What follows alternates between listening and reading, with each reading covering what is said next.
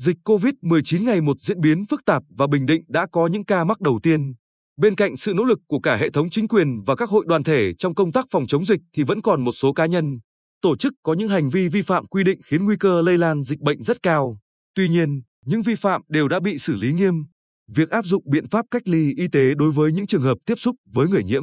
người nghi nhiễm hay từ vùng dịch về là điều rất cần khi tình hình dịch COVID-19 diễn biến phức tạp như hiện nay. Thế nhưng, TVK ở thị xã An Nhơn là F2 của ca mắc COVID-19 ở thành phố Hồ Chí Minh, được chính quyền địa phương yêu cầu cách ly tại nhà 14 ngày, xong lại trốn cách ly với lý do tôi thấy sức khỏe bình thường, mà cũng chỉ tranh thủ đi công việc một lát rồi về. Tôi cũng đã tuân thủ khẩu trang, sát khuẩn đầy đủ trước khi ra khỏi nhà. Với vi phạm này, ca đã bị xử phạt hành chính 7,5 triệu đồng. Một vi phạm phổ biến khác là bên cạnh số đông người dân tuân thủ quy định đeo khẩu trang nơi công cộng thì vẫn còn không ít cá nhân không thực hiện. Thậm chí khi bị lực lượng chức năng xử lý còn tỏ thái độ thách thức. Từ ngày 27 tháng 4 đến nay, toàn tỉnh đã phát hiện, xử lý gần 400 trường hợp vi phạm không đeo khẩu trang nơi công cộng, số tiền xử phạt hơn 450 triệu đồng. Ngoài ra, lực lượng chức năng toàn tỉnh cũng đã tăng cường công tác kiểm tra, giám sát tuân thủ quy định tạm dừng hoạt động tại các cơ sở kinh doanh không thiết yếu, quán bar, karaoke,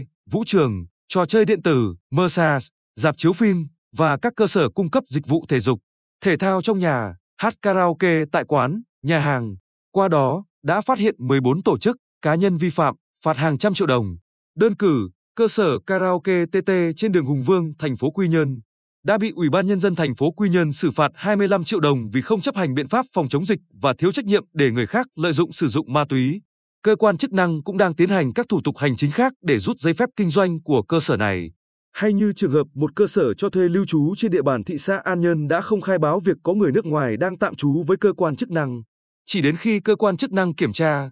phát hiện thì mới thừa nhận hành vi sai trái của mình. Trong bối cảnh dịch COVID-19 đang diễn biến phức tạp, vai trò của các thành viên ban chỉ đạo và cũng là những người đứng đầu cấp ủy, chính quyền đơn vị, địa phương càng được phát huy cao độ. Vậy nên, Chủ tịch Ủy ban nhân dân phường Trần Phú, thành phố Quy Nhơn, Bùi Văn Sơn cho rằng, cơ sở chính là nơi phát hiện sớm các sai phạm về phòng chống dịch. Do đó, chúng tôi đã và đang đẩy mạnh công tác kiểm tra, ra soát tại từng khu dân cư thông qua việc xây dựng các tổ phản ứng nhanh tại mỗi khu dân cư. Nhờ đó, các vi phạm trong công tác phòng, chống dịch đều được địa phương phát hiện sớm và xử lý ngay. Là một trong những lực lượng nòng cốt, Công an tỉnh cũng đã chỉ đạo lực lượng công an toàn tỉnh chủ động bám địa bàn, nắm tình hình, đồng loạt ra quân kiểm tra, phát hiện, xử lý nghiêm các hành vi vi phạm quy định trong phòng chống dịch bệnh COVID-19, từ đó góp phần đảm bảo an ninh trật tự trên địa bàn. Thượng tá Lê Hồng Dũng, Phó trưởng Công an thị xã An Nhơn, nói, thực hiện chỉ đạo của cấp trên, hàng ngày, chúng tôi phối hợp với lực lượng khác lập chốt để xử lý các trường hợp vi phạm quy định phòng chống dịch,